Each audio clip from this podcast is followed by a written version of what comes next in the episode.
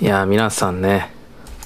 聞きましたか？今日のインター FM の DJ ジンさんのプレ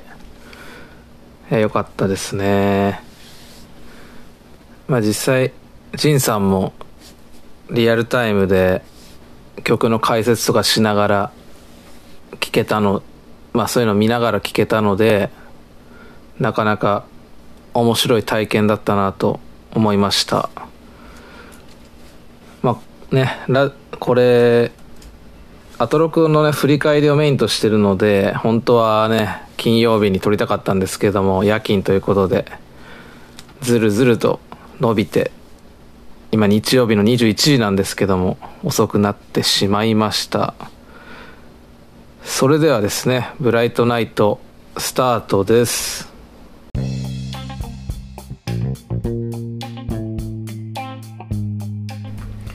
5月10日日曜日 Anchor、Spotify などでお聞きの皆様こんばんは。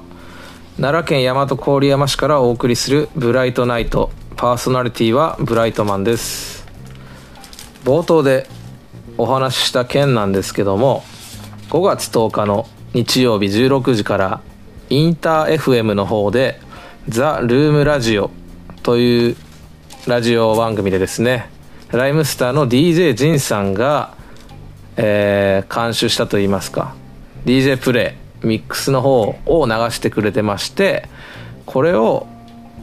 聞いてました、まあ、なかなかねやっぱり仁さんのセレクトする音楽は最高なんですけども、まあ、これを聞きながら仁さんがですねツイッターの方でリアルタイムに解説などを挟んでくれましてこれがまあまたね今コロナの影響で仁さんのプレーを生で見ることができないのでなかなか面白い体験だったなという感じでお話ししました、まあ、それでですね先週からこうやってブライトナイトを始めたんですけども中にはブライトマンって誰なんだという方もいらっしゃると思いますんで、まあ、一応アトロクと、まあ、ライムスターを絡めた感じでなんとなくまあ、自己紹介になってるかあれなんですけどもあの今までの歴史といいますかをここでお話したいなと思いまして、まあ、僕はですねもともと学生時代からラジオ中学校からラジオずっと聞いてたんですけどもその頃はお笑いの深夜ラジオをよく聞いててでその頃しかもバンドが好きだったので、まあ、なかなかヒップホップっていうジャンルは聞いてこなかったんですね。でライムスターも当然知らなかったんですけどもまあそれで映画を社会人になってから割と学生の頃よりは見るようになってでその当時ですね付き合っていた彼女の方から、まあ、ライムスターの歌丸さんっていう人が映画の解説をしてるラジオがあるよってことで、まあ、ウィークエンドシャッフルを最初に教えてもらいました。でも当時はですねそこまでの興味を示さずまあ聞くこともなかったんですけども、えー、2018年の、えー、タマフルがその終わる直前1月ぐらいから聞き始めてあ面白いラジオもあるんだなこういうラジオもあるんだなって思って、まあ、聞き始めたら、まあ、なんとそこですぐに終わるということになりまして、まあ、残念がっていたら、まあ、4月から月金の帯をやるということでああそれは聞くこと聞かなければならんと思いまして、まあ、アトロクは初回から、ま、全部聞いています。で僕自体はずっと聞き戦だったんですけども2019年の1月2日にまあ結構前半の方にアート6カルチャーの凱旋っていうコーナーがありまして、まあ、リスナーが体験したカルチャーについて電話でお話で聞きますというコーナーがあってそれの、まあ、正月版ってことで募集されていて、まあ、そこにメールを送ったら、まあ、採用されまして一応その当時その時は OKB に参加した話をそこでしました。でまあそのくだりで何でか分かんないですけど彼女がいるのかどうかって聞かれ、まあ、その当時はいたのでまあ結婚だなんだを考えてるっていう話をしたんですけどもまあ残念ながらその年の12月にお別れしてしまいました。でその後ですね本格的にメールを送り出したのは5月の7日ですね。でこの時に送った内容がえ僕なちょその時に何の話をしてたのかは分からないんですけども、まあ、ランドセル僕はエメラルドのグエメラルドグリーンのランドセルを背負っていたよっていうメールを送ってたんですね。でまあこれはちょっと知ってる人もいるとは思うんですけども最近出来上ができたコーナーのファーストマンにつながる話を、まあ、ここでしていたんだっていうのを今ですね僕見振り返ったら見てびっくりしているとこなんですけども。でその後ですねなんかウィキペディア特集7月3日にあった特集の際には、えー、パートナーの中で日比さんだけあだ名の欄がないということで僕の思いつきでバッとウィキペディアを修正してみたら喜んでいただけたりだとか身長を修正してほしいなっていうのを修正してメール送ったら読まれたりとかしながら、まあ、19 2019年は主にライブダイレクトの枠でまあ、当たり障りないメールをたくさん読んでいただけてえー、っとですねいろんないろんなじゃないなこういっぱいステッカーいただけたというのがあります。まあ2020年に入ってからですねなかなか渋くはなったんですけどもまだまだコツコツとメールの方させていただいてます。でライムスターの方なんですけどもまあ、僕はですねライムスター歴がかなり浅いので初めてお会いしたのは2019年の1月19日の公開のミーティング。こちらが初めてライムスターと生で会った場所になります。でその後ですね2019年はライムスター30周年ってことだったので47都道府県ツアーをやってたのでそこで5月25日の奈良公演に初めてライブに参加しました。で、まあ、そこでですね大変ハマってしまってその後10箇所だか11箇所ぐらいはいろんな場所に行かしてもらってまあ楽しませていただいたっていう感じですね。で僕自体はもともと割とアイドルが好きで、まあ、ハロプロが好きでベリーズ工房というグループが一番好きなんですけどもそういうの学生時代は熱心にと言いますかね応援したりしながらえー、なんですかねカルチャーにはかなりあなんだろうアイドル的なカルチャーには触れてきましたが本だ映画だ音楽だみたいなとこにはかなり浅いので、まあ、皆さんのメールだとかツイッターで見る皆さんの投稿をですねかなりすごいなと思いながら見ている感じです。そんなですね人間として薄い感じのブライトマンですが今後もよろしくお願いします。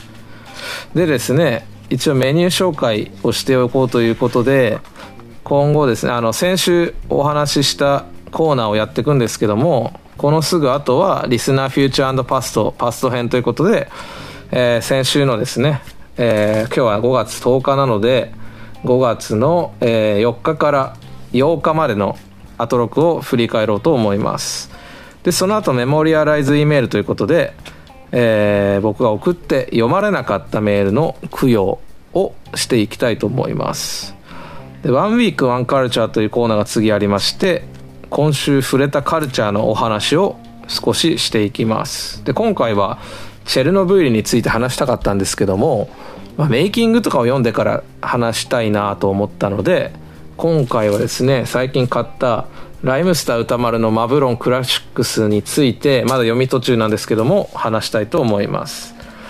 で最後のコーナーがリスナーフューチャーファストフューチャー編ということで来週、え、11日から15日にかけてのアトロクを、えー、ここ面白いんじゃないかなっていうのを見ていきます。で先週調子に乗ってメールの方を募集したんですけどもまあありがたいことに2通ですねいただけたのでまあこの後ちょっと紹介もしたいなと思うんですけども一応そのメールアドレスが先週から変わりましたのでここでまた読もうと思います。メールアドレスが b ブラボーの b に r n i 0406アットマーク gmail.com b r n i 0406アットマーク gmail.com となってます。こちらの方に、まあ、感想でもご指摘でもいただけたらと思いますのでよろしくお願いします、まあ、それではブライトナイトの方進めていきたいと思います。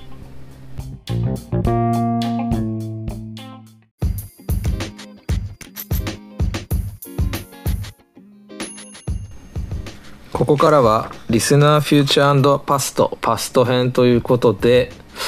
えー、今日5月10日なので5月の4日から8日までのアトロクの振り返りをしていきたいと思います。ただ先週こうなんか話していた雰囲気とはちょっと考えを変えまして、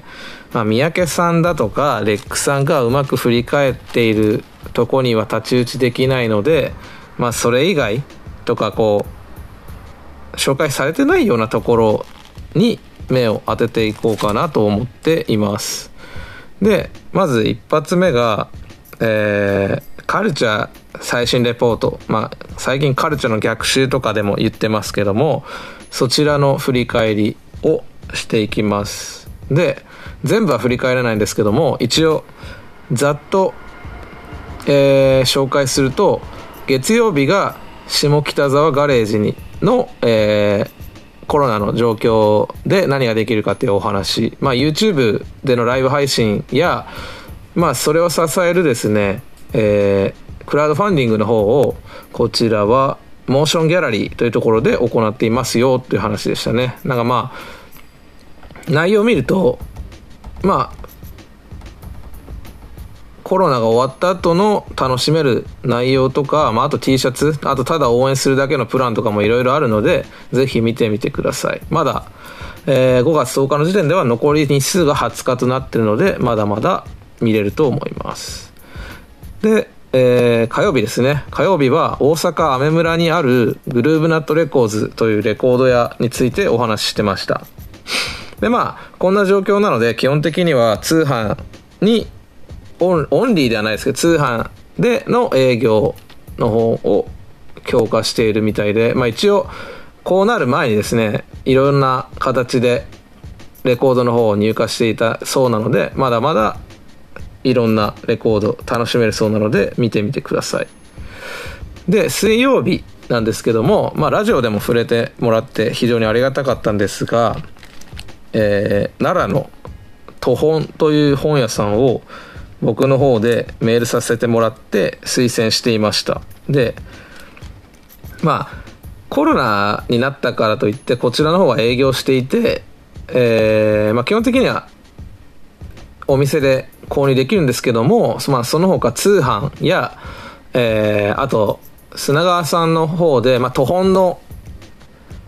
でですね ID 取ってますけどえっ、とインスタグラムで、えー、本の紹介ですねの方を、まあ、ちょっとした文章と本の外装を写真で貼って紹介なんかしてるので、ぜひぜひ見てください。で、まあ、ラジオでも紹介されていたんですけど、えー、っとですね、まあ、畳屋さんを間借りしている状態でやっていて、まあ、非常に外観とかも可愛らしい感じで、で本とかは、まあ、基本的に砂川さんが、まあ、当たり前ですけど選んでるんですけど、まあ、割とアトロクで紹介されたような本もありつつ、まあ、今回紹介させてもらった喉が渇いたみたいなこういい本ではあるけどまだまだその大型な本屋さんで置かれていないような本も、まあ、個人商店ならではのラインナップで紹介しているという感じですね。で、なんか、雑貨も置いてるってことで、ちょっと面白かったのが、えー、まあ、どういうとこでもあるのかもしれないんですけど、奈良のその大和郡山が金魚の町ということで、金魚のですね、しおりを売ってて、で、これが、割と文庫サイズぐらいの大きめなしおりになってるんですけど、まあ、透明なプラスチックかなんかのしおりでそこに金魚の絵が描いてあるっていうなんかちょっと面白い形になってて、まあ、しかも透明なので、まあ、どなたかがですねツイッターで書いてたんですけどあのー、電車とかで読んでて、まあ、折り際ってすぐパタッと閉じるしかなかったりするんですけどこの大きなサイズの透明なしおりであることで、まあ、ギリギリまで本を読めるっていう良さもあると思うのでまあこういうのも買ってみるのも面白いかなと思ってます。まあ、放送上ではですね、えーまあ、僕の名前も出してもらってありがたいんですが歌丸さんにですねその飲んで酔っ払って暴れているというのをですね暴露暴露というか普通に全国放送で流され、まあ、全然嬉しかったんですけどまあ一回その今年のノミーティングでなんかそんな感じまあ暴れてまではいないとは思うんですけどそんなのがあっただけなんですけどもやっぱそういうのはですね印象強く残るということで皆さんもお気をつけください。で次ですね。木曜日はセガトイズの方で出しているアプリのアメイジングメイジンチャンネルというのの紹介をしていて、ま、こちらですね見てみたら、まあ、割とやっぱ子供向けまあ大人も全世代 OK ってことなんですけど、子供さんがですね、なかなかこういろんな投稿、まあ親がしてくれてると思うんですけど、してて、なかなか、本当2、3歳、まあ2歳っていうのは大げさなんで、3歳とか4歳の本当小さい子がやってる動画を見るとなかなかほっこりするので、いい時間潰しになったり、まああと多分投稿するのでもなかなかいい時間潰しになると思うので、ぜひぜひ見てみてください。まあ、なんか割とモノマネ芸人さんとかも使ってるみたいでそういうものプロのものも見れたりもするので本当ですね。皆さんも。まあ1回で目を通してみたら面白いんじゃねえかなと思います。で金曜日が、えー、シネマディスカバリーズというサイトについてお話ししていて、まあ、こちらは、まあ、日本のインデペンデント映画なんかを、えー、ネット上で見れるような仕組みになっているサイトのお話をされていました。でこちらなんですけども、まあ、僕が見てみて面白いなと思ったのは監督一覧っていうのが、まあ、ここにあってまあそういうインデペンデント映画を撮ってらっしゃったりする監督さんが、まあ、ちょろっとですけど並んでてそこでまあこういう人はいるんだなっていうのは体系的に体系的っていうのは変だな。まあラインナップで見るのもなかなかなくて面白いなっていうのと、まあ、あと中見るとなんかインタビューだとか Q&A 的なものもあって意外とこう見応えがあるサイトにもなってるのかなって思います。で実際ここで上映されてる映画の中で、まあ、短くてすぐ見れるってことでえー、戦争は知らないというですね神保義政さんということがい作られた撮られた映画を見ました。でこちらはまあまあもともとはそのシマシネマスコーレさんが配給してるんですけどもえー、っとですね中川運河というのがですね開発でちょっと形が変わってしまうということで、まあ、そういうのの記憶を残そうみたいな流れで動かれたフィルムミュージックフィルミュージックという活動の中で撮られた一本みたいなんですけどもまあこれ、まあ、戦争は知らないって言ってるんですけど、えー、見るとですねあのムスリムがパッて何の前触れもなく登場したりしましてでこの神保義正さんって方がもともと旅行代理店かなんかで働いててまあそういうえー、なんですかねムスリムとかがある方の地域のお仕事されてたらそうなんですけども、まあ、日本でもまだまだそういうところに対するなんかちょっと差別的な目があるにはあるっていうのをちょっと取りたくて最初はそれを題材にしてたみたいなんですけどもまあそこに一人女の子を主人公に立てることでこうなんだろうまあ子供はなかなかそういうのなんで差別とかしてるんだろうみたいなのも関係なくいろんなとこと仲良くしたりとか、まあ、関係なく過ごしていく日常の中でちょっとそういう描写を入れることでなんかいろいろと考えさせる内容にしたかったみたいで撮ってるみたいですね。一応あらすじとしてはある夏の日6歳の少女は、えー、年上のムスリムの少年アミンと共に小さな旅に出る。道中の光景や人々との出会いを通じて心にある記憶が浮かび上がってくる。法が初となるモスクでムスクでのロケ撮影を実施ということでまあ20分ぐらいで見れるんですけどもなかなかそうですね見る機会が単純に短編映画っていうのは少ないので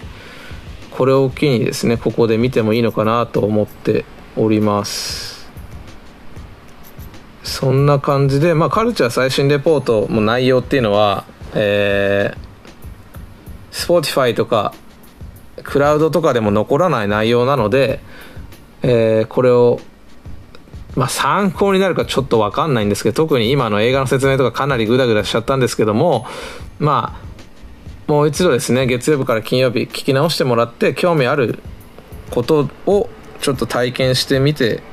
もらえたらなと思っております。そんな感じでですね一応カルチャー最新レポートの方はこんな感じでございます。で新概念提唱型コーナ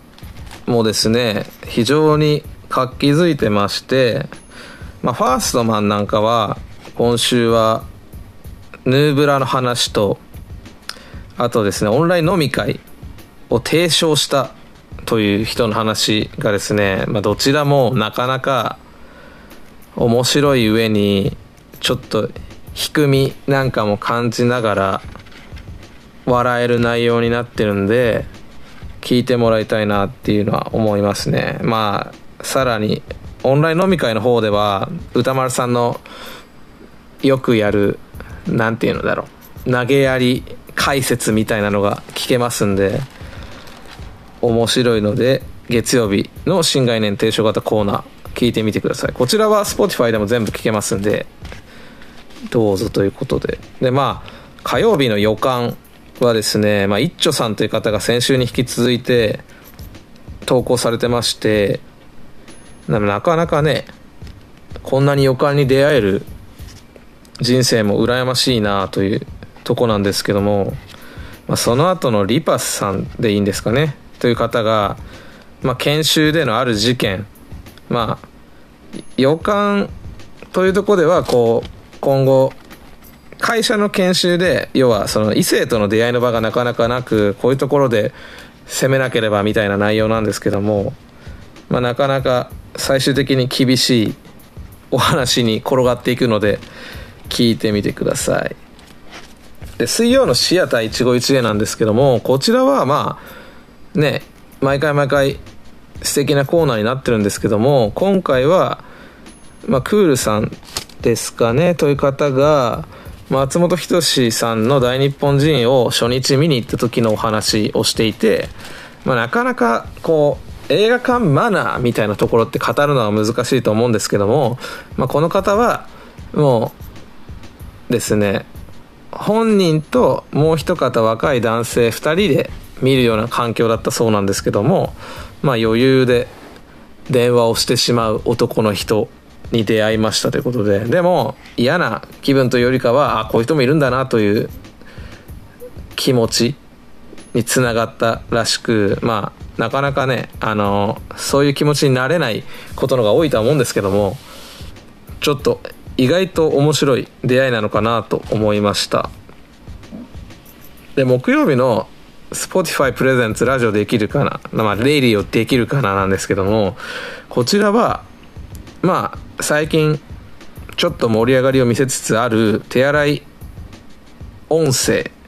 についての投稿で、まあ、今回は手洗いの長さに適した歌の尺を調べてみようみたいな感じだったんですけども、まあ、最終的に歌丸さんが元も子もないことをドサーンと投げてですねまあヒップホップで言うとまあ小説に対してなんだろうな秒数みたいなのが、まあ、大体決まってくると思うんですけどもそれが大体まあサビは8小節なんで BPM を考えれば大体わかんだろうっていう話を進めてってまあでもそこもそ含めて面白いので聞いてみてください。で b ボイズムが合うんじゃねえかってとこでサビで己を磨くっていうところにが出てきてうないさんがキャッキャしてるとこ。その後ですね歌丸さんのバースあえて時には手も汚そうっていうのを聞いて何なんだこれはみたいな反応を見せるところもちょっと可愛いので楽しんでみてください。で金曜日の中小概念警察は小泉鳥かぶとさんですかね。ちょっと前半の方がわからないんですけども。タコまあなんでしょうね。人を罵倒する時に使うようなニュアンスでこのタコ野郎みたいなののタコについてのお話で、まあ、そこから、まあ、歌丸さんがその罵倒に使われる動物使われない動物みたいな話にまずなって、まあ、そこで豚だの犬だの猿だのって出てきて、まあ、確かに使う動物使わない動物あるなっていう中で僕的にはまあ鶏とかもまあ鶏って直接言わないけど3歩歩いたらに2歩歩いて3歩で忘れるみたいななんかそういうので鳥とか出てくんなとか思いましたね。でまあタコの使いやすさについてこう歌丸さんがギャーッとなる感じが後半あったんですけどもまあ確かになんとなくこういうニュアンスで使っているんだろうなとは思ってはしちゃいま思っては思うんですがまあ僕的にはまあタコあんま使わないんでまあ皆さんもねちょ差別とはまた別ですけどまあ人をですね中傷するというか罵倒するようなことはないとは思うんですけども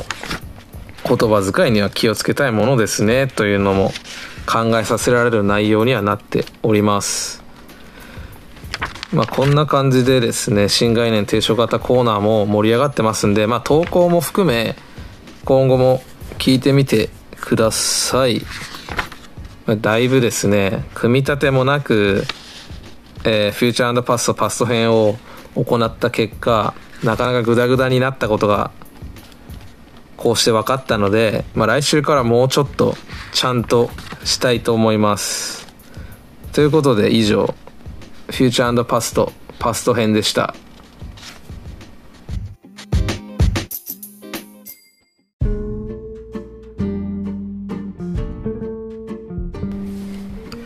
ここからはメモリアライズ E メールということでまあ何ぞやってことでまた説明するんですけども一応僕が送アトロクに送ってですね読まれなかったメールの供養の場ということでこのコーナーを用意してます。ということで、まあ、何個か紹介するんですけどもえー、っとですねまず、えー、木曜日に送ったメールで、まあ、ラジオできるかなに送ったんですけども、えー、内容、まあ、読みますね。えー、以前レックさんが振り返りの時に言っていた手洗い音声時のヒント CM ソングに習い話題にも出てきました「えー、桃色片思い」ハロプロなら任せろということで撮りましたが逆に不衛生感漂う音声になってしまいました。ちなみに僕はフットサル方面ではなく同世代ということもありもう一つの方向性側を押しています。というメールと一緒にまあ音声を取って送ったんですけども。まあですね。今週はまあちょっと、えー、手洗い音声ではあったんですけどその 8P の、まあ、こういうこともあるよっていうので明確にビジョンがあったんでここが採用されないのはまあごもっともでまあですね。今回その手洗いしながら歌ったのが松浦綾さんの「桃色片思い」まあ、なかなか男が歌って気持ちいいものじゃないんですけども、えー、レックさんがその CM ソングで「桃色片思い」っていうふうに言っていて胸キュンピーチという、えー、ティセラっていうシャンプーかなんかのその胸キュンピーチの匂いなんですかね。っていう CM にまあ、松浦綾さんが出ていて、まあ、その CM を見返しながらその CM 風に撮った音になっています。でまあここで流すのはなかなか気持ち悪いので流さないんですけどもまあなかなかねこんな声でもあるので気持ち悪い仕上がりになってますんでまあ供養とは言ってるんですけど、まあ、もし流れた際はお耳越しになってしまいますけども申し訳ございませんということで。でちなみにこのメールの中でフットサル方面ではなく同世代ということもありもう一つの方向性側を押していますという感じで書いてるんですけど、まあ、これ何かっていうとハロプロの中で、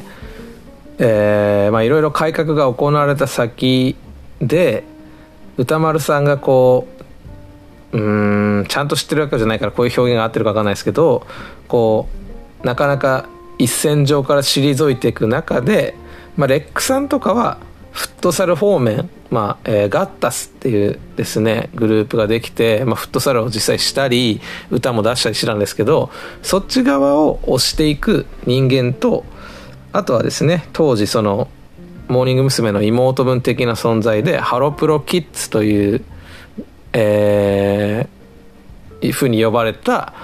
えー、何名か選ばれた子たちがいるんですけどもその子たちで結成された Berryz工房だとか℃-uteっていうグループがまあ、僕年齢が今27なんですけどもちょうどまあそれぐらいの世代の子たちが当時小学生から中学生にかけての時期に、えー、なんですかね、オーディションで選ばれたと。で、まあ、それがまあ言い方はあれですけど、その当時はそのレックさんとか歌丸さん大人だったので、まあちょっとローリーっぽいというか、まあで、どうなのみたいなのもあったそうなので、まあ、レックさんはフットサル側。で、まあ、歌丸さんがちょっとどっちに行ったかみたいなのは、なかなかわかんないんですけども、まあ、そのキッズ側に完全に来たっていう雰囲気ではなさそうなので、まあ、僕はそちらじゃなくてっていうのをここでちょっと書いてみたって感じですね。すいません。で先ほど冒頭でその2名からメールをいただけたっていうので、まあ、一番最初に送ってくれた方はまた別なんですけども、まあ、このコーナーで読める内容を送ってくださったのでここで紹介したいと思います。でこの方は、えー、アトロクの方でも割と最近おなじみになってるんですけども某栄養士さんという方がくださいました。で、えー、内容はですね4月29日の水曜日、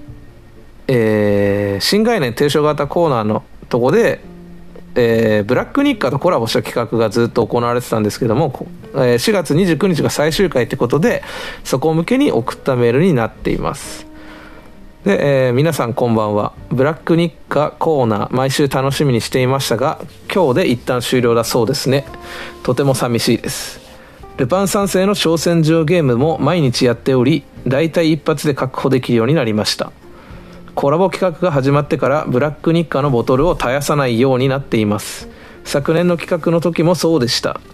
このコーナーで冷凍オレンジ入りブラックニッカを紹介されていましたが美味しくてハマってしまいみかん缶をタッパーに入れて冷凍庫に常備しています。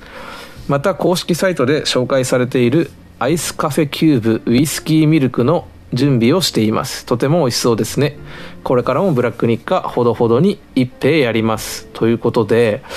まあ、これが読まれなかったと。まあでも読まれなかった内容がどうこうじゃなくてあのコーナー僕も送りましたけどまあえー、番宣コーナーみたいになってましたんで、まあ、メールは一回も読まれてないと。でこのね某栄養士さんもやられてるブラック日課に冷凍オレンジを入れて飲むっていうのはちょっと美味しそうなんでまだやってないんですけどもちょっとこの休みにでも始めてみようかなって思います。だいぶね当時も美味しそうだなと思ったんですけども良さそうですね。アイスキューブ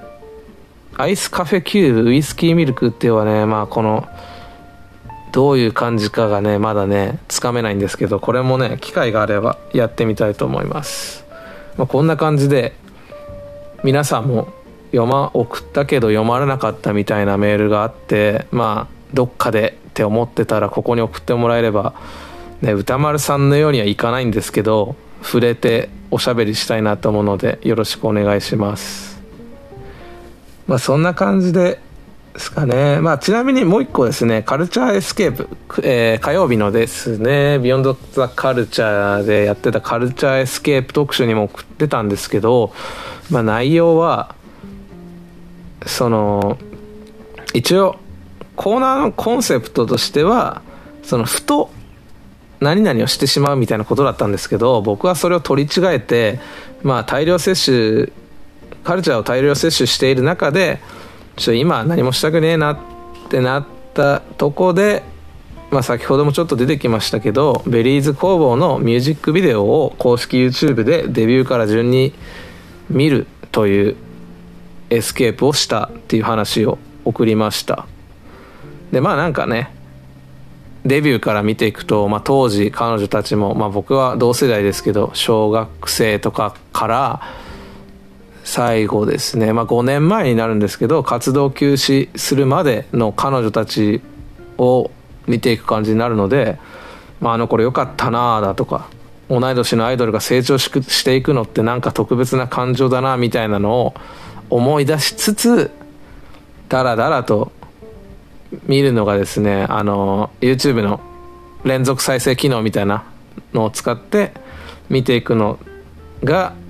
まあ怠惰ですがとても楽にカルチャーと出会える感じだったのでまあそんな頻繁にやってたわけじゃないですけど一回送ってみました、まあ、ちなみにですが僕はベリーズ工房での推しは徳永ちなみちゃんでした。まあでもですね、まあ、箱推しと言いますけどもグループ全体が好きでしたのでまあミュージックビデオも普通に見ますしライブも結構行ってました、まあ、そんな話もね今後できたらなとは思いますけども、まあ、そんな感じで、えー、メールですね。まあ送ってもですねなかなかいろんな方が今聞いてらっしゃるので読まれないですけども今後も引き続き送っていきたいと思います、まあ、以上でですねメモリアライズ E メールのコーナーでした。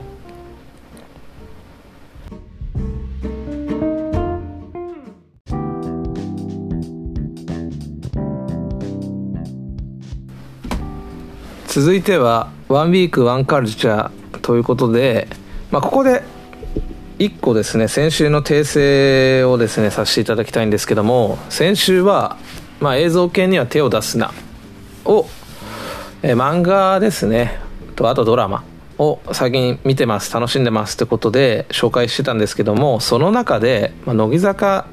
46のメンバーがドラマの方出てるんですけども名前をですね間違えてしまってましてえっ、ー、とですね山本美月さんという風にその中では言ってたんですけども正しくは山下美月さんでした。いや申し訳ないですね。すいませんでした。で今回今週ですねまあ結構今週はいろいろ見てしまったんですが今週は初めて買って読んだんですけどもライムスター歌丸のマブロンクラシックスというものを読みました。でこちらはブブカで連載しているアイドルソング辞書マブロンの2000年から2008年に歌丸さんが、えー、寄せていた文章を、まあ、過筆修正しつつ文庫化したものになってます。まあねあのこの本自体の存在知ってたんですけども、まあ、これを機に買ってみようということで買い、まあ、届いたので読んでて今まだですね第2章あたりなんですけどもえっと先週ですかね日曜日か吉田剛さんとかと一緒に歌丸さんが「ゴーストリーム」っていうところでそのモーニング娘。に当時ハマっていた時のお話を結構されていたんですけどもでその時は割とあこの人たちと同じ時代に生まれてたら楽しかったんだろうなみたいな風に思って、まあ、ツイッターの方でもちょこちょこちょこちょこそんなことを書いてたんですけども、まあ、このマブロンをですね、まあ、以前からの話を多分聞いてても薄そういう風に思っておくべきではあったと思うんですけども、まあ、マブロンはこうアイドルソングをこう歌丸さんが、まあ、今ねムービーウォッチメンみたいな感じで、えー、批評しているんですがこれ割と、まあ、当時の気持ちなんで割と熱も入ってるっていうところで今歌丸さん自身に聞くとまた変わってくるところであると思うんですけどもかなりやはりそのモーニング娘。というかハロプロ、まあ、アイドルにこのハマっていくきっかけというかがおそらくまあ吉田えー、違うなコマトレックさんとかもオキテポルシャさんとかみんなそうだと思うんですけど、まあ、洋楽とかその要は音楽に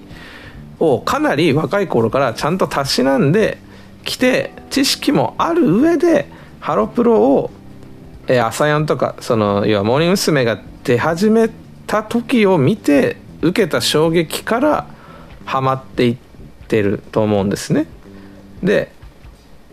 僕はそうかというとそうではなくまあその要は単純にハロプロってものが流行ってた時はまだ幼稚園では小学校だったので、えー、モーニング娘。が2000年、まあ、99年から2000年初頭にかけて流行ってた頃にはまだそれぐらいの年だったので単純にいいなとか可愛いなとかレベルから、まあ、学生のになってベリーズ工房とかを実際に応援するって時も、まあ、正直その洋楽とかの知識、まあ、あとはまあ普通に音楽に対する知識っていうのはなくいいないいなで聞いているのでかなりですねそのいいなと思うポイントっていうのがまあ合ってるものもあるんですけども決定的にずれてたりもして、まあ、例えば、まあ、今はどうか分かんないですけど当時ですねこうかかると盛り上がる曲みたいなのがやっぱりあってまあ例えばそのえー、っとですねハロプロっていうのはちょっとシャッフルユニットみたいなここはまた説明が必要なんですけども省いていくとそのシャッフルユニットっていうやつの中で赤組4、まあ、4の赤い日記帳っていう曲だとか、まあ、松浦綾さんの「ザ・美学」とかですねその辺っていうのはかかると割と盛り上がる曲ではあるんですがこのマブロの中では割とまあ、低評価というか苦言を呈す苦言を呈すってよくないな。まあ低評価をしてるんですね、まあ、それは何でかっていうのはちゃんと音楽的な観点だとかちゃんと、えー、その当時ハロプロを一つ一つ追いかけてっている歌丸さんだからこそ分かるまあなんだろう前回と似てんなとかその路線は今の時代とはそぐわないんじゃないかっていう観点でお話しされてるのでまあ読むと、まあ、今となっては納得する内容ではあるんですけどもまあその先週の日曜日の時点5月の何日ですかね今日は10日なので3日の時点で感じていたような軽い気持ちでその同じ時代にいたら楽しいだろうなっていうのでは語れないものがあるんだなというのを痛感しました、まあ、結構ですねでも本当にちゃんとまあ今もそうだと思うんでちゃんと面白いっていうのは失礼な話なんですけど一曲一曲に対してシビアに見てらしてまあハロプロが好きだった時代だとしてもきっちりとそのダメな曲にはダメ。いい曲はいいとはっきりと書かれていて、まあ、あとはあれですよね歌丸さんの好みの曲っていうのが割と明確なのでまあその曲が来るとドカンといい評価がされてたりとかするのはですね結構見てて爽快感もあって面白い内容になってますね、まあ、ただこのまあアイドルソング図表としてるので割とそのハロプロ以外にも触れてて、まあ、例えばなんだろうな片瀬奈々さんに対して異常に評価が高かったりまあこれは多分音楽性が好きでってことだと思うんですけどっていうのが面白くはあるんですが、まあ、個人的にはまあおそらく雑誌上では語っているのでバックナンバーを漁っていけばいいだけの話なんですけどももっとハロプロに対するお話だけで見ていきたい。まあひいては今後アトロクでもこうハロプロのお話がもっと聞ければいいなっていうのはまあ個人的には思っていて、まあ、もしかしたらタマフルの時とかにやっている可能性もあるので何とも言えないですけどもまあ僕ので言うと、まあ、何回も今日出してますけど Berryz工房だとか℃-ute っていうハロプロキッズと呼ばれるとこに対してのお話を、まあ、どこかの何かの機会で聞けたらなんか嬉しいなっていうのはあるのでまあまたねあのメールとかねしてみてもいいのかなと思うんですけどもそうですね。そういうところを今後もを今後もっと聞いてみたいですね。意外とハロプロ周りの話題ってまあね狭くなってはしまうんでそんなにたくさん使ってもしょうがないんですけど割と少ない方だとはまあライブダイレクトとかでね拳ファクトリーとかが出てきたりはしてるので扱ってないわけじゃないんですけどね。あとアンジュルム特集とか、えー、あれだ青優さんが来てのアンジュルムの話とか、まあ、あとは今で言うとアンジュルムも卒業してしまいましたけど和田彩香さんが、まあ、美術の話ですけど、まあ、頻繁にね出てらっしゃるのでまだまだこうハロプロ目みたいなのはあるとは思うのでぜひなんかまあそれこそこんな時期だから振り返ってみようみたいな感じでもやっていただけたらなっていうふうに個人的には思っています。まあアイドルの話題っていうのはねなかなか狭い本当話なのでそれこそアトロック聞いてらっしゃる方はね結構なんかそのおしゃれな感じの方とかあとまあ映画がね割とメインだったりすると思うので難しいとは思うんですけど聞いてみたいもんですね。まあそんな感じでまあそんな感じでてマブロンクラシックスについてはほぼほぼ語れてないんですけどもまあ結構ね読んでみたことない人は面白いと思いますよ。特にこう本当その当時の歌丸さんの熱みたいなのがかなり見えるので本当面白いと思います。まあできればねこれを見ながら該当の曲を聴いたりするともっと面白いのかなっていうのは思います、まあ、特にね松浦綾が出てきたとことかその辺はねかなり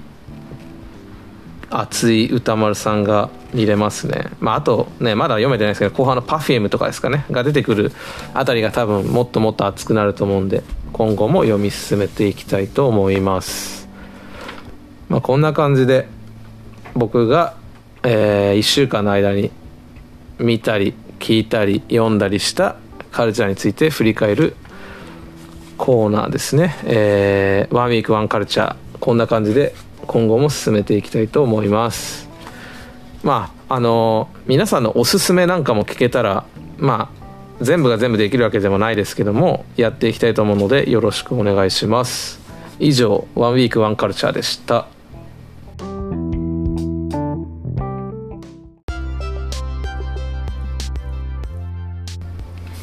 えー、ここからはリスナーフューチャーパストのフューチャー編ということで、えー、来週ですね、5月11日の月曜日から15日金曜日までの、まあですね、聞きどころというか、面白そうだなっていうところをちょっと話していきたいんですけども、まず月曜日が、えー、6時半はクレイ響さんのおすすめ韓国映画紹介。で、えー、7時からは、えー、弾き語りライブ音源披露ということで、ルース・バート・バロンさんですかね。ちょっとこれね、読み方が合ってるか分かんないですけども、来られて、来られてじゃないですね。えー、弾き語りライブの方の音源を披露していただくみたいですね。で、8時からは、えー、クイズで学ぼう日本のクイズの歴史 by クイズ王古川洋平ということで、まあ、この人ですね、えー、割とバラエティの方でもたまに顔を見る方なんですけども、まあ、乃木坂46が好きな方ですねまあでもクイズの腕は確かなので、まあ、これ結構面白いんじゃないかなと思ってます。で6時半のそのおすすめ韓国映画紹介ってなってるんですけども、まあ、この週の金曜日の映画表がですね EXIT っていう韓国風映画にもなってるのでもしかしたらちょっとだけこう映画見るコツみたいなのも教えてくれる感じがするのかなと思うので意外と楽しみにしています。で、え、火曜日12日は6時半からは、え、池澤春菜さんが、え、本の紹介ですね。こちらは毎回毎回面白い本を紹介してくれるので楽しみです。まあただね面白すぎるだけあって毎回毎回買ってしまってなかなかもともと金欠であるのにさらにですね圧迫されるような気もします。で7時からのライブダイレクトは、えー、メイ江原さんですかねが来てのライブの方聞けるそうです。で8時からのえ、ビヨンド・ザ・カルチャーはアフリカのダンスミュージック特集ということで、まあ、なかなかね自分で探したりして聞くのが音楽好きな人じゃないとね音楽好きな人には難しそうですけどもでも、ね、アフリカの方のダンスってなかなかこう何ですかねかなり衝動的にやってる感じがしますけど、まあ、ダンスミュージックという形で聞くとまた違って聞こえると思うので楽しみですね。えー、5月13日の水曜日は、えー、カルチャートークのコーナーではサンダーキャットの解説ということで、まあ、最近よく歌丸さんの方でもサンダーキャットのお話出されるのでそれをちゃんと解説していただけるのは音楽素人の私からするとなかなか興味深い特集だと思います。で7時からのライブダイレクトは正義飯森さんですね。の、えー、ライブ音源の方聞けるみたいですね。で8時からの「ビヨンド・ザ・カルチャーは」えー、高橋芳朗さんが来られて来られてというかですねあのズームの方で参加して洋楽選曲対決っていうことで、まあ、これがまたなんか面白そうだなとは思っているんですけどもけさっきから何度も言ってますけど音楽に関しては、まあ、まるで知識がないのでなかなか難しいとは思うんですけどちょっとねその参加してみたいなっていう気持ちはあるので調べつつ送ってみるのもまあ手かなっていうふうには思ってます。で一応特集の中の選曲の具体的な内容としては1個がベースラインがかっこいいイントロの曲。でもう一つが振られた友達にそっとプレゼントしたい曲っていう2個、えー、その設定されてるのでまあ両方でも片方でもいいそうなので、まあ、曲名とその理由を書いて13日水曜日の正午までに、えー、歌丸 .tbs.co.jp にめですね。メールの方送ってみてください。まあどうなんですかね。皆さん音楽詳しいのかどうかわからないですけども面白い特集になるんじゃないですかね。で一応審査の方法はリスナーが審査するってことで、えー、生放送中に一応専用フォームを開くっていうふうにアトロクの公式ツイッターの方では言ってるので、まあ、メールって形になるのかなとは思うんですけどもでもまああの放送では言ってた感じではツイッターのあの投票機能みたいなの使ってやるって言ってたのでまあそっちになるのかもしれないですね。詳しくはちょっと当日になってみないと分かんないですけどもあの情報の方逐一逃さないように見てみてください。で、えー、5月14日の木曜日。のカルチャートーク18時半からは、えー、ゲームライターのジニさんがですね来られて月間ゲーム辞表ってことでやるそうです。まあ、先月は動物の森についてお話しされてましたけど、また今月新しいゲーム、まあ僕ゲームそんなにはやらないんですけど、まあ新しいゲームの話を聞くのは面白いので、いいんじゃないかなと思います。で、19時からの、えー、ライブダイレクトは豆腐ビーツさんが来られて、えー、また音源いただいて、えー、っとですね、クイズミックスなんですかね。また面白い企画で流していただけると思うので楽しみましょうで20時からの「ビヨンド・ザ・カルチャーは「アナ雪」は史上最高のミュージカル映画特集ということで音楽ライターの小室敬幸さんのが来てまあ前からですね「アナ雪はすげえ」って話をねされてたので、まあ、ここで一丁語ろうかってことで来ていただけるそうですねまあ確かに「アナ雪」はね僕も割と好きでまあ1も2も一応見てるんですけど本当ねやっぱディズニーすごいですよね。まあ映像美の方が結構僕的には注目して見てしまってるんですけども、この日はまミュージカル映画っていう観点で語っていただけるそうなので、また違ったアナ雪の見方ができるのかなっていう意味では非常に楽しみな特集だと思います。で、5月15日の金曜日は、えー、カルチャートーク16時半あ、10、失礼しました。6時半は、えー、っとですね、新作 DVD& ブルーレイウォッチメンということで映画 EXIT の評論をするそうですね。で、こちら、まあ、新作 DVD& ブルーレイウォッチメンになってから僕の方は、えー、先週のエースグレードもそうですけど、えー、一応ちゃんと購入して見ていこうかなと思ってます。で、まあ EXIT ね、ちょっと品薄になってるところもあるとらしいんですけども、まあ、まだまだ購入はできると思うので、してみてください。一応、ちょっと待ってくださいね。EXIT は、えー、っとですね、EXIT、まあ、韓国映画なんですけど、結構、なんだろう、あの、爽快な内容になってるので、どんな方でも見やすいと思います。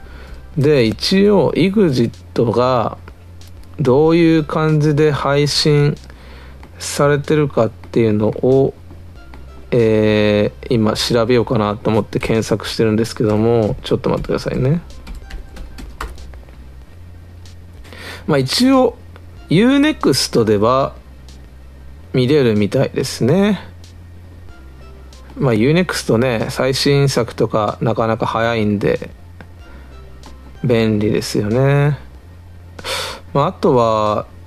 どうだろう。ちょっと待ってくださいね。これね用意しとくべきなんですよね。こういうの本当は。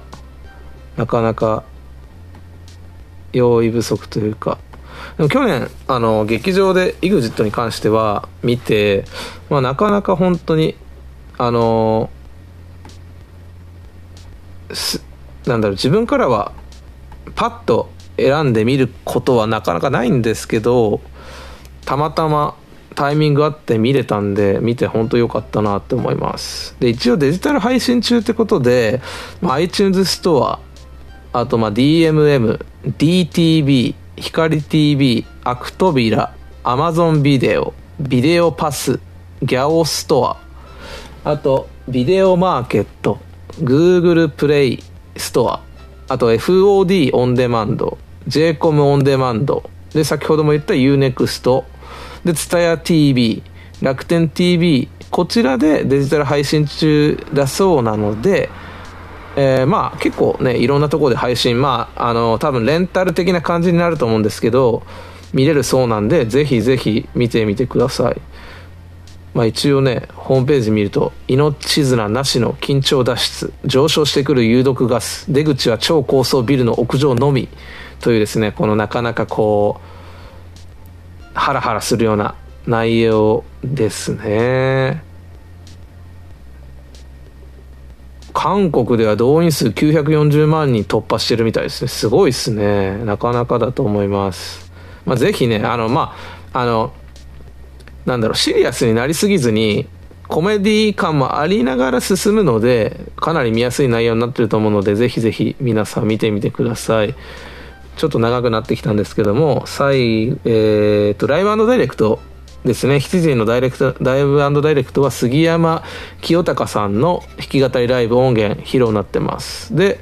8時台のビヨンザカルチャー、えー、フューチャーパストですね、本家のフューチャーパストは、えー、5月15日は三宅龍太さんの方が来て、振り返りの方をするそうです。まあこんな感じで来週も面白いところというかざっと全部解説してしまったんですけども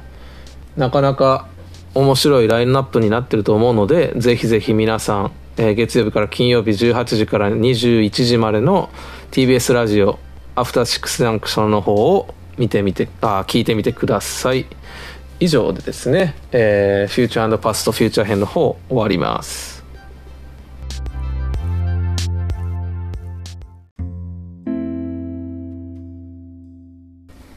えー、こんな感じでお送りしてきたですね、ブライトナイトがもう終わりなんですけども、まあですね、まあ、前回は初回ってことで、あの、終始番組の解説みたいな感じだったので、うまいことやれたと思うんですけども、今回ですね、かなり舐め腐った状態で、ろくに準備もせず始めた結果、かなりグダグダというか、ですね、ほんとそんな感じになってしまったので、大反省という感じです。まあ、あの、まとめるのに何回も聞き直したりはしてはいるんですが、やはり、まあ、とんでもないクソド素人ではありますので、なんですかね、こう解説みたいなのの、とかね、全然解説できてなかったりとか、あと内容のやっぱ準備というか、調べがね、足りてないなという感じに、まあ、思いましたね。申し訳ないところでございます。まあ、ここまでね、あの、聞いていただけた方は本当にありがとうございますという感じですね。で、冒頭でちょっとメールが2通来たってことで、先ほど紹介したメールと、あと一番最初にメールをくださったのが、まあ、こちらも割とアトロクで読まれてらっしゃるアリンゴさんという方で、まあ、内容なんですけども、ブライトマンさんこんばんは。メールをくれていますかねラジオネームアリンゴです。ブライトナイトを早速聞かせていただきました。ブライトマンさんと気張ってない喋りとボッドキャストの相性がとてもよく聞きやすかったです。コーナーやフューチャーパストとかアトロクニの構成も面白い使い方をしていたので、リスナーとしても楽しめました。実は1ヶ月前、アトロクの放課後ポッドキャストを検索した時に関連に出てきたので、誕生日の初回も聞いていました。第2回放送も楽しみにしていますよということで、まあ、これがですね記念すべき初萌えメールいただけたメールとなってますマジでね嬉しい限りなんですけどもでここでその言ってもらってるですね誕生日の初回放送っていうのがその4月の6日その誕生日だった時にまあこれを機にってことでラジオ始めようって思ってその日に撮ったんですけども、まあ、これがまたなかなかテストとしつつも相当なグダグダしゃべりでして、まあ、恥ずかしくなって先週の初回を撮った時にクローズしました。まあなかなかレアな放送を聞いていただけたということででもまあ本当ね毎回毎回聞いていただいて毎回っつってもまだ2回目ですけど聞いていただけてね本当にありがたいなぁとは思っていますでもいや、ほんとね、ちょっと、大反省ですね。ほんと楽しくない放送だと思います、今回。なんか、特にね、まあ、フューチャーパスはまだ振り返ってるだけなんで、まあ、それでもね、ちょっと映画の説明とかかなり雑、まあ、結構ね、映画の説明とか解説が苦手なので、それもほんとグダグダでしたけど、なんでしょうね。ワンウィークワンカルチャーとかもグダグダだったし、フューチャーパスタのフューチャー編なんかは本当に、ちょっとね、お恥ずかしい、これを本当にこのまま出すのかって思いながらも、何回も何回も撮るとキリがないので、まあ、これをね、出す感じではあります。で、まあ、また、この1週間でちょっと考えたというか、思い立ったのが、コーナーとして、そのアトロクの中で1週間のうちの名言まあこれは良かった名言とかなんだこれって思う迷いの名言なんかも含めですけどっていうのをまとめてでもまあ1週間に1回あるかどうかわからないのでコーナーにできるかはわかんないんですけどそういうのも面白いなって思って、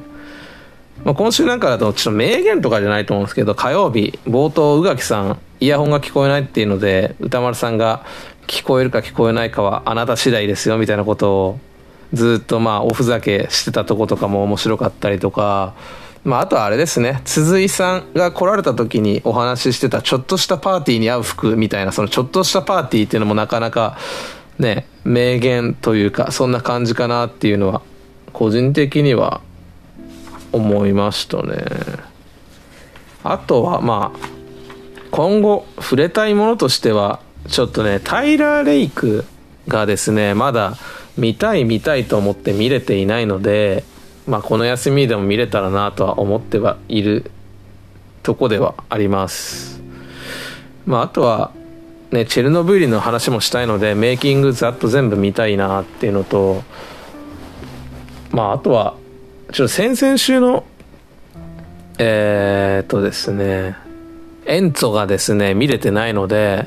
そこも見たいですね。まあ、こんなことしてるから時間もなくなってしまいにはこのラジオをね、メインにしたいところなのに、ちょっとボロボロになってしまっているって感じなんで、ちょっとね、どうにかしたいですね。で、あれですね、ちょっとまあ宣伝というか、あれなんですけども、一応僕は奈良に住んでて、まあちょっとね、アトロクの方でも、ちょっと前ですね、あのそれこそ Spotify のになる前のできるかなとかでも出てきたんですけども、アトロクの関西オフ会っていうのに参加を一応してまして、そのですね、オフ会がまあこんな状況なんで、まあ実際の開催自体はできないんですけども、まあ一応その関西オフ会自体は、えー、奇数月の第3土曜日、まあ大体20時ぐらいからなんですけど、毎回一応やってて、ただまあ今回は、あの、リアルには集まってできないので、今回は、あの、ズームを使って、一応オンラインオフ会っていうまた面白い言葉になっちゃうんですけど、オンラインオフ会をしようっていう流れになりました。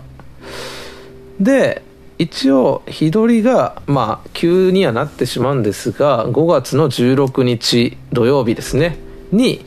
えー、関西アトロクオフ会、アットズームってことで、